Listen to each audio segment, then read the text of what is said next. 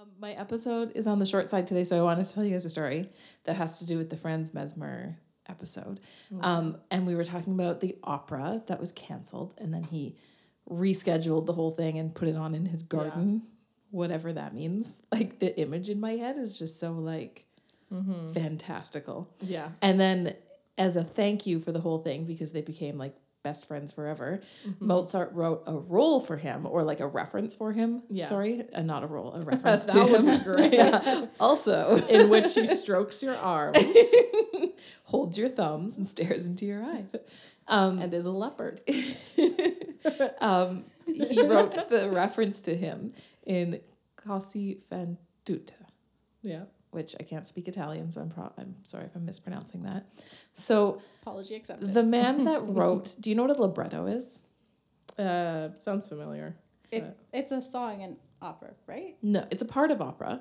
It is the words that are in the, it's the story. Oh, okay. So when you have like a musical kind of thing, you have the book is written by and the music is written by. And the book is the script and the music is the music parts. Um, and it's the same kind of thing for opera. A libretto is the story and the words. Uh, the, that's written by someone completely different than the composer. The composer puts music to it and then the person writes the words. So Didn't have didn't Mozart have or was maybe it was Beethoven. What was the one who had like the really rude names for their songs and was like singing about their like butt? That's Mozart. That's Mozart. Mozart, Mozart, was obsessed with farts and butts, Yeah. and Okay. we're going to talk about that. Uh, not that, but like his childishness. So when he wrote that opera and they performed it in the garden, he was only twelve years old at the time. That makes more sense for him writing an opera. I thought you meant like a 12 year old like wrote the entire story and wrote all the lyrics, but he just did the music. He did the music, yeah, yeah. go. So there's always somebody that wrote Mo- Mozart's librettos. So this guy that I'm talking about,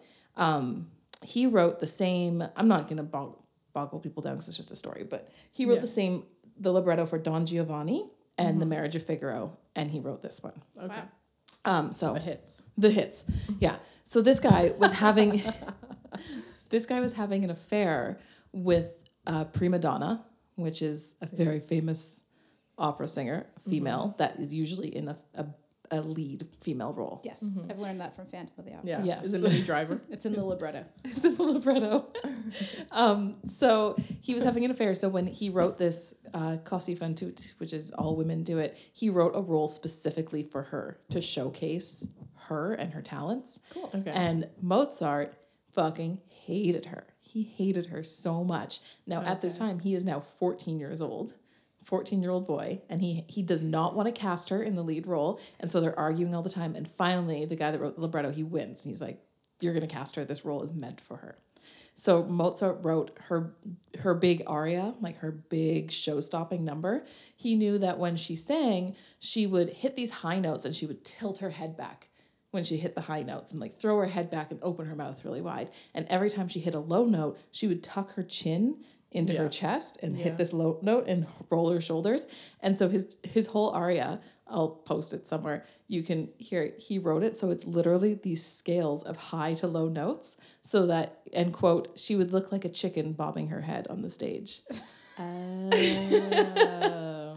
And I just love the idea of this 14 year old boy Yeah. that's doing something so classy as writing an opera, But then and then also- just putting in these little like Yeah. jabs, where he's just like, and he must have been that first performance just watching her like Just sing it, just laughing. laughing, like Yeah. with her head just going. And now, and, and hearing that story, and then I really like that opera a lot, but I didn't know that. And now every time I hear that aria, I can just picture her every time it goes from the high to low note, just like moving her head around, like how vengeful and it's it's kind of like petty but then when you realize how old he is i don't think of his operas when i listen to his operas i don't know how old he was when he wrote each Yeah. one but then hearing that you're like my god he was only like 13 or 14 years old Yeah. when he wrote that Yeah. it's crazy It's Think- insane. yeah and yes he was obsessed with Yeah. parts like his letters are you read his letters to his wife and you want to have this like because he wrote such beautiful music and you want to have this insight but no, No. No. it's just all about butts Yeah. butts butts butts anyway Did you read that book? There was like a historical fiction romance book that was about like Mozart and his wife and like her sisters and stuff like that. Yes. And I remember reading that and being like, he's very charming. he is very charming and he wasn't very charming but he actually like I don't mean I'm not going to do an off the cuff episode on Mozart, but he started having a relationship with his wife's name's Constanza, and he was involved with his her sister before he was involved with her, and then she was just way too good for him. She ends up going off and becoming a prima donna herself, and then um, Constanza's other sister, uh, Joffre, yeah, Joffre. Um, she became a really famous opera singer as well, and the Queen of the Night aria from the Magic flute. Magic Flute, thank you, um, was written for her. And apparently she had this insane high range where she could hit like from a, a F something to something else. Like she Yeah, could yeah. just go. And it was like, it was so unheard of that he wrote it specifically for her to showcase this thing that she could do, Mm-hmm. where they think that we actually haven't heard it properly since it was written. Yeah. Well, yeah. That Because there's no one else that has that range. So specifically for her. Yeah, like anyone else that sings it has to kind of adapt it for their own range, but the way that Yeah. it was written was meant to be not what we hear today. That's crazy. Kind of cool. I like that. Anyway, Sisters Podcast. ready? Okay. Boo doo boo doo boo boo. Hello. Yeehaw. You're listening to the Odd Sisters podcast. I'm Marcy. I'm not doing it. I'm Allison. and I'm Julia. Yeehaw. you know why you didn't do it? Because your name doesn't work in that accent. No. There's no. R's. There's no. It's just Allison. No, see, doesn't work. Ellison. Allison. Yeah, it is. name. Yeah, it is. What But like about ale? ale. Al. Yeah, I got it. It's the Issen part. It's that's the not Yeah, you have to like. It's too complex. Yeah. Whoa. Well, it's okay. Settle down. Anyway, how you doing, guys? Good. Good. It's hot out. It's yeah. It's really hot out, and for the last three weeks, I've been like, "Can it just stop raining?" yeah. No, it's It's. July, and I'm wearing mm. a sweater, and now I'm like, "Fucking fuck! It's so fucking hot." I was miserable yesterday. Yeah. I just want an in between. We La- had a couple in betweens. We have last Monday. I went for a really big walk, like a huge walk, and it was nice. It was sunny, but it had a really nice breeze. It was sitting around like twenty degrees, maybe like mm-hmm. twenty two, and I was like, "This is perfect." The rest of the summer could just be like this. I would be so happy. yeah. It won't be. No, no, no. And I'm going into the interior at the first weekend of August, and it's gonna be Yeah. I'm going there next week. disgusting. Disgusting. I'm not going anywhere. I'm here. I worked yesterday though for eight hours. Yes, I hung out with your coworker last night. Yeah. She was exhausted. I was exhausted too. I fell asleep on the couch. Yeah, I'm sure you did. That's she looked fell like she was gonna fall asleep. We were sitting on a patio, and I was like, "Do you want to go home?" I I fell asleep the other night. My wife came in and I literally had the light on.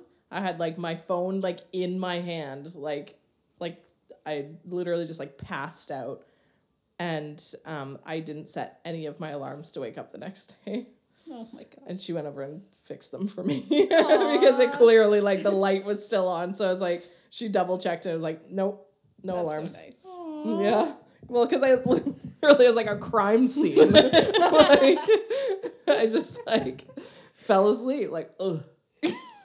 Crime scene. Like a Renaissance painting. Yeah. Oh, I was exactly. gonna say like like um like one of those things we have to figure out like what happened. Yeah. Like one of those puzzle photos where it's Yeah. like who did it? Yeah.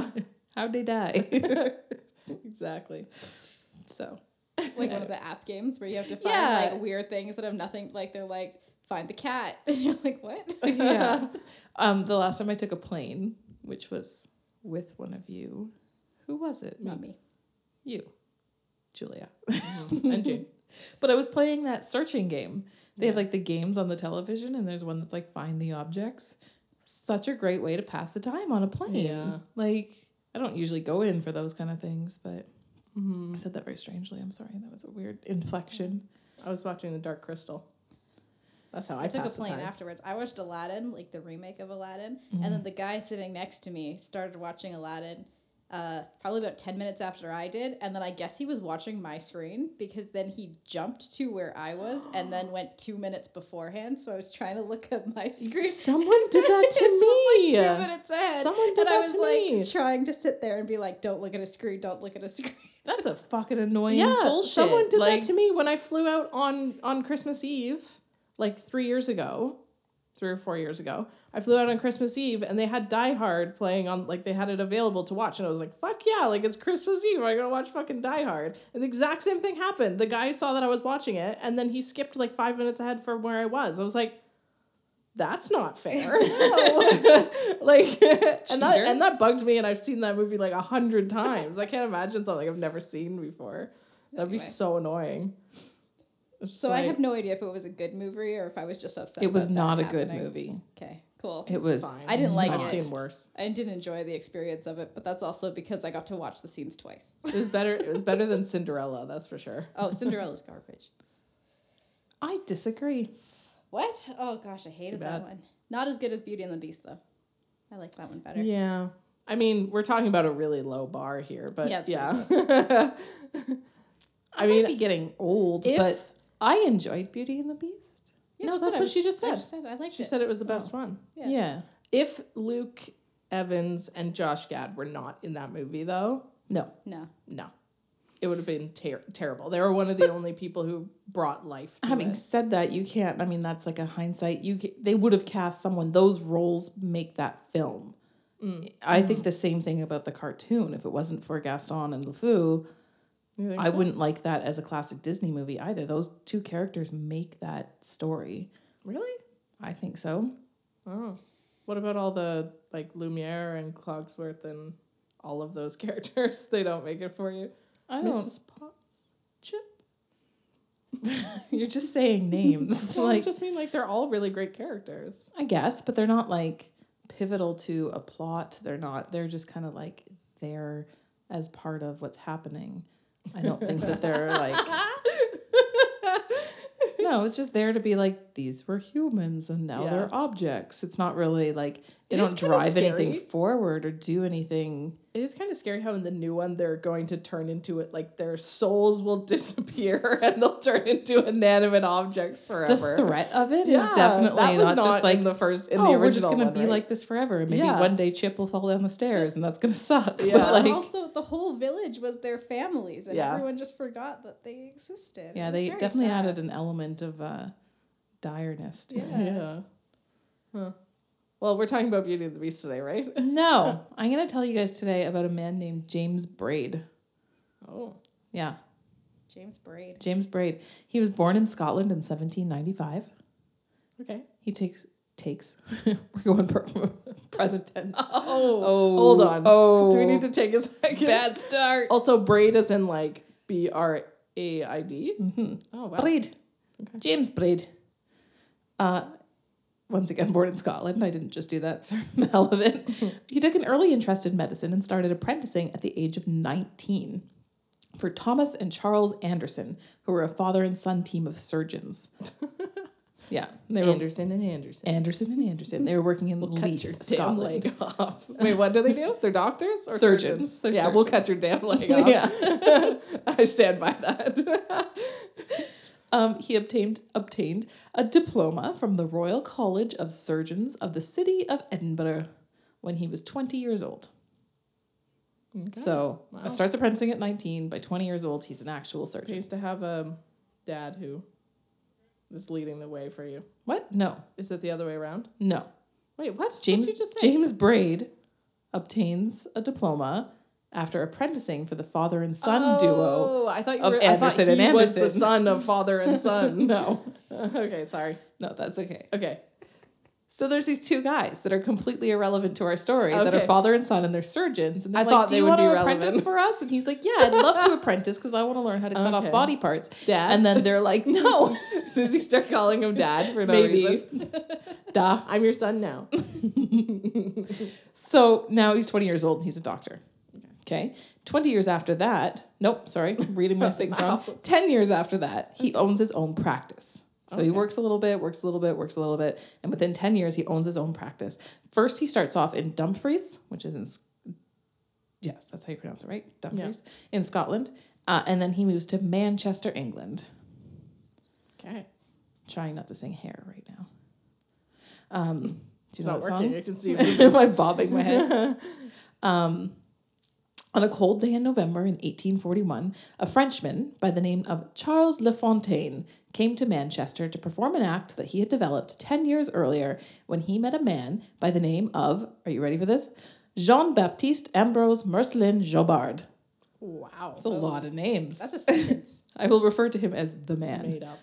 The man? The man from now on. He's only mentioned one more time. Jean Baptiste Ambrose Marcelin Jobard, who had told him about this crazy new idea that had been brought to France by a German na- man named Mesmer. What? La Fontaine had been working in a theater, but after meeting the man, many names, he abandoned his vocation, began studying the techniques of mesmerism, and traveled to England to spread the word, now calling himself a magnetic demonstrator. That sounds like the devil. I have many names. a man of many names. so now he's calling himself a magnetic demonstrator. Now, if you haven't listened to the Franz Mesmer episode, probably go back and do that. Mm-hmm. But Franz Mesmer believed that we had a fluid that ran through our bodies that could be controlled with a magnetic pull, controlled by a person with animal magnetism, Yes. right? Yeah. So they used iron and magnets and things to pull that fluid and uh, mesmerize. Sorry. James Braid had encountered the concept of animal magnetism before in an article in the London Medical Gazette, but both he and the Gazette had dismissed it as hocus pocus. However, he was invited to La Fontaine's performance by the man himself, by LaFontaine, not the man with many names. He's gone now. LaFontaine invited him and a bunch of other medical professionals and surgeons to watch what he was doing. Okay. Um, it was more of a lecture than a performance, but still. so, uh, although he was skeptical of the concept, he tried to approach the night with an open mind. Braid watched closely, focusing on the subject subject's eyes as LaFontaine performed the mesmeric effects on him, on them, sorry. And by the end of the performance, he determined that the subjects were indeed under a very different physical state. Hmm.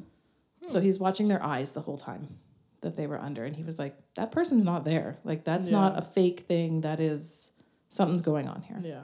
So he had actually attended the same performance two more times throughout Wow. that so he's the next day, invested. Yeah. He's in deep. and he was convinced that something was going on. So there's a quote here from a medical, like a, a book about this. LaFontaine's techniques was a combination of physical contact, mesmeric passes. Do you remember the mesmeric passes where they would mm-hmm. like he would like touch their chest and things like that, and like move his hand mm-hmm. is what they when he was like passes. It's so stupid, and eye fixation. It began with the operator, being the person in charge, and the subject facing each other. The operator held the subject's thumbs. LaFontaine stressed the importance of initial physical contact, and the subsequent operator imposition of mind control had been established. Although generally successful with his assistants, he was rarely successful with volunteers, only with one in four or five cases. So hmm. when he had his assistants, they would go under, but when he pulled people from the audience, only one in four or five actually went under Okay. and was very often forced to abandon his attempts some after 30 minutes of intense effort. So, So, there is some sort of suggestivity to the whole thing. yeah, exactly. There's kind of a like, if you believe in it, I guess. Yeah. And he's seeing that the people that are going under are, there's something happening, Yeah. but it's just not as consistent. Yeah. It's not everyone. It's more suggestible people. Yes. Braid was unsure what was happening, but he knew one thing for sure. Magnets had nothing to do with anything to do with it. That's a terribly written sentence. I was writing this while I was on the bus. Had nothing to do with anything that was One happening. thing's for sure. Magnets have nothing to do with anything. Sorry, let's start that again. I mixed it up. He had do one thing for sure. Magnets had nothing to do with what was happening. Oh, there we go. there we go. I haven't anything in there. He just but it has like a board of suspects and he just crosses magnets off the board. Magnets, you're free to go. Um, yeah. So he decided to start his own study. He used the Occam's razor approach. Do you know what that mm-hmm. is? Mm-hmm. Kind of. Yeah. It summarizes that the simplest explanation is of- often the correct one. Um, it's not exactly the quote. That's kind of what it boils down to. It's actually a different one. It's something that anything that should not be duplicated. No, anything that doesn't. Nah, it's a weird one. Anyway, but that's basically what it means. It's like don't make things more complicated than they need Yeah. to be. Right. Um, so, uh, because of that, uh, sorry, I've lost my place. He surmised that neither magnets, charisma, or touching were what was causing the effect, the effect on the subjects. It was in the eyes. He focused on the eyes of the subjects, describing their gaze while under the mesmeric trance as upwards and an, an upwards and inwards squint. So looking up and looking in, I guess, like a Oh kind my of like God, like a really like yeah. intense, like focusing, like yeah. focusing and he was like looking all of the eyes on the people that had gone under had that same effect that he described as like when you're about to like faint. squint yes. A lot of like flickering and things like that hmm um, and surmised that an object of concentration at such a height and such a distance from the bridge of their nose that the desired upward and inward squint was achieved was what put the subject into a trance so he starts practicing on people. So something that's held, a certain object held at a certain distance between the eyes and at a certain like, spot that they have to focus on, right? To achieve that upwards and inwards squint. Seven days after seeing LaFontaine perform his act for the first time, Braid gave his own performance at the exact same theater where he demonstrated that he could replicate the effects produced by LaFontaine without the need for any sort of physical contact or magnets between the subject and the operator. Hmm. Braid dove deeper into his theory, It's writing cool, but it's kind of a dick move. yeah, like seven days. They're like, "Hey, you want to come see this thing?" And he's like, "Yeah, yeah, yeah, yeah." A week later, I did it better. Sorry, Yeah. you're full of shit. Braid dove deeper and deeper into his theory, writing papers and lecturing on the idea. By the following year, he was using the term neurohyp- no, neurohypnology Whoa. to describe his work.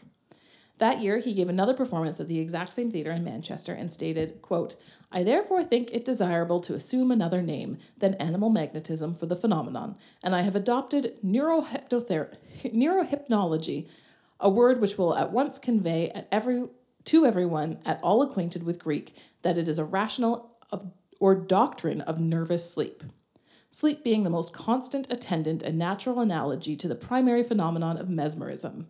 The prefix nervous distinguishing it from natural sleep.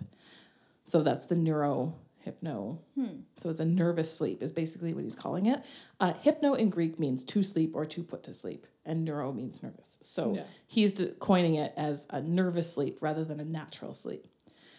Um, there are only two other words proposed by way of innovation, and these are hypnotism for magnetism or mesmerism, and hypnotized Hypnotism for for, magnetism sounds like a charity. hey guys, Hypnotism for magnetism. Hate to do this, but Would you anything helps. So instead of magnetism and mesmerism, he wants to use hypnotism, and instead of magnetized or mesmerized, he's proposing to have hypnotized. This is the first time these words are ever used. They don't mm-hmm. exist until he says them at this place. So Braid thought that hypnotism was producing a nervous sleep different from ordinary sleep. And in order to do so, here's what you do you take any bright object. So, like, uh, that's why you see a lot of times with uh, watches because they reflect the light. Take any bright object between the thumb and four and middle fingers, like this, on the left hand. That was my right, but I'm holding my phone with my right left. Hold it about 8 to 15 inches from the eyes, at such position above the forehead as may be necessary to produce the greatest possible strain upon the eyes and the eyelids, and enable the patient to maintain a steady, fixed stare on the object.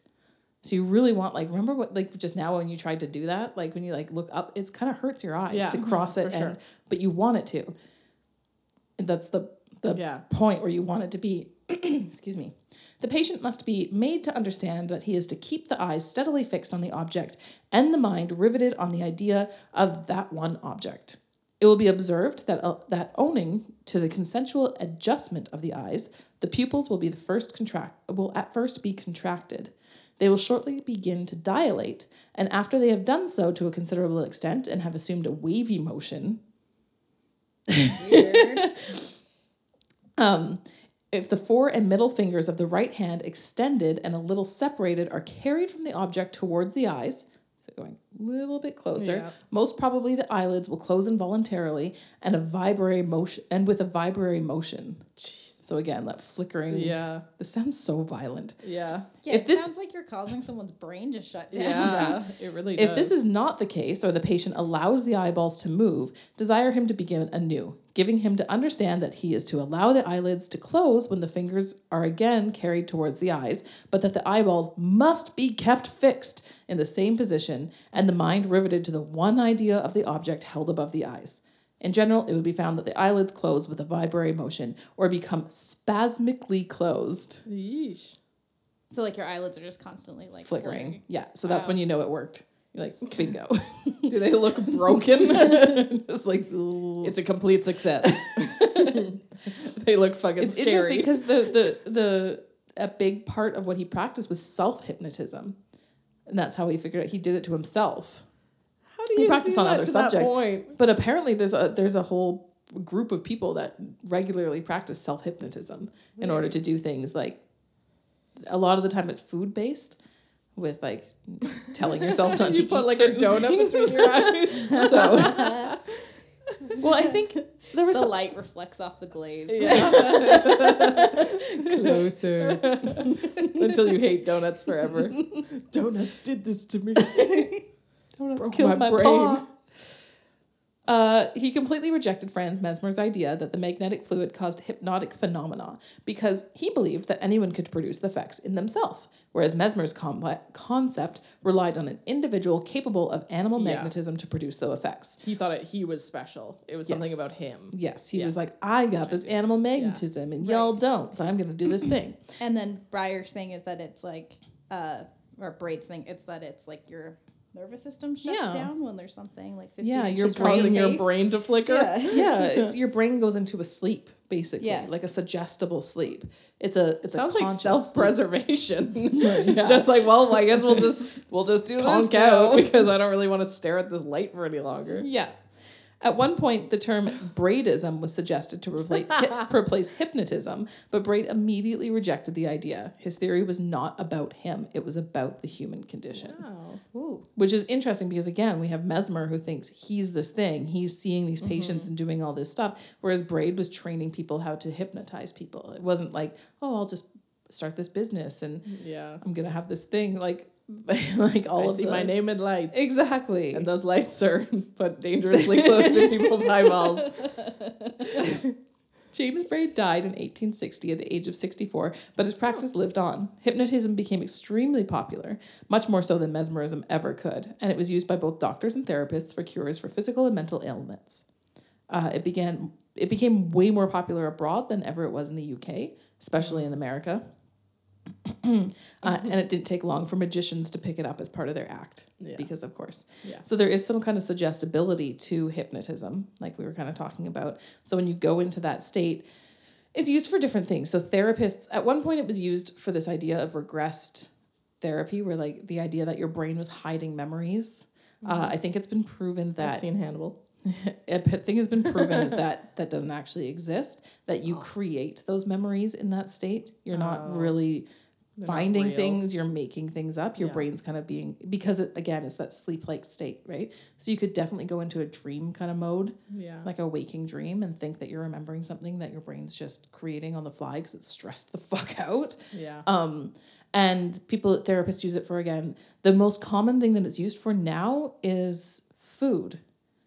Um, it's been proven like to help smoking and stuff. Like Yeah, addiction. addiction, and like weight loss, and Mm-hmm. it's been proven to help IBS apparently. Which that's is really strange, but I have a feeling that has to do with a lot of like the food oh, choices yeah, and things like that. Maybe, Maybe. That's but- interesting. yeah. The last thing I would have expected. I know, I know. Um, Freud used it a lot at the beginning of his practice, um, and it was really a part of how he discovered the id and the ego was this idea of like these repressed kind of like sections. He ended up rejecting the idea of hypnotism and didn't think it worked, and that's going to bring us to the end with the hell out of it. today today there are two theories as to what's happening during hypnosis the first being the altered states theory which he which braid kind of proposed which um, that your mind goes into a trance marked by a level of awareness different from an ordinary state of consciousness, that waking sleep kind Yeah. of situation. And the second is that hypnoto- hypnotism is basically a placebo effect. That if you mm. believe in it enough, that it's something that will work. I mean, yeah, there's lots of stuff like that, right? Like Yeah. there's there's a lot of things. I don't think that they would exist at all if people weren't as suggestible as they are. Yeah.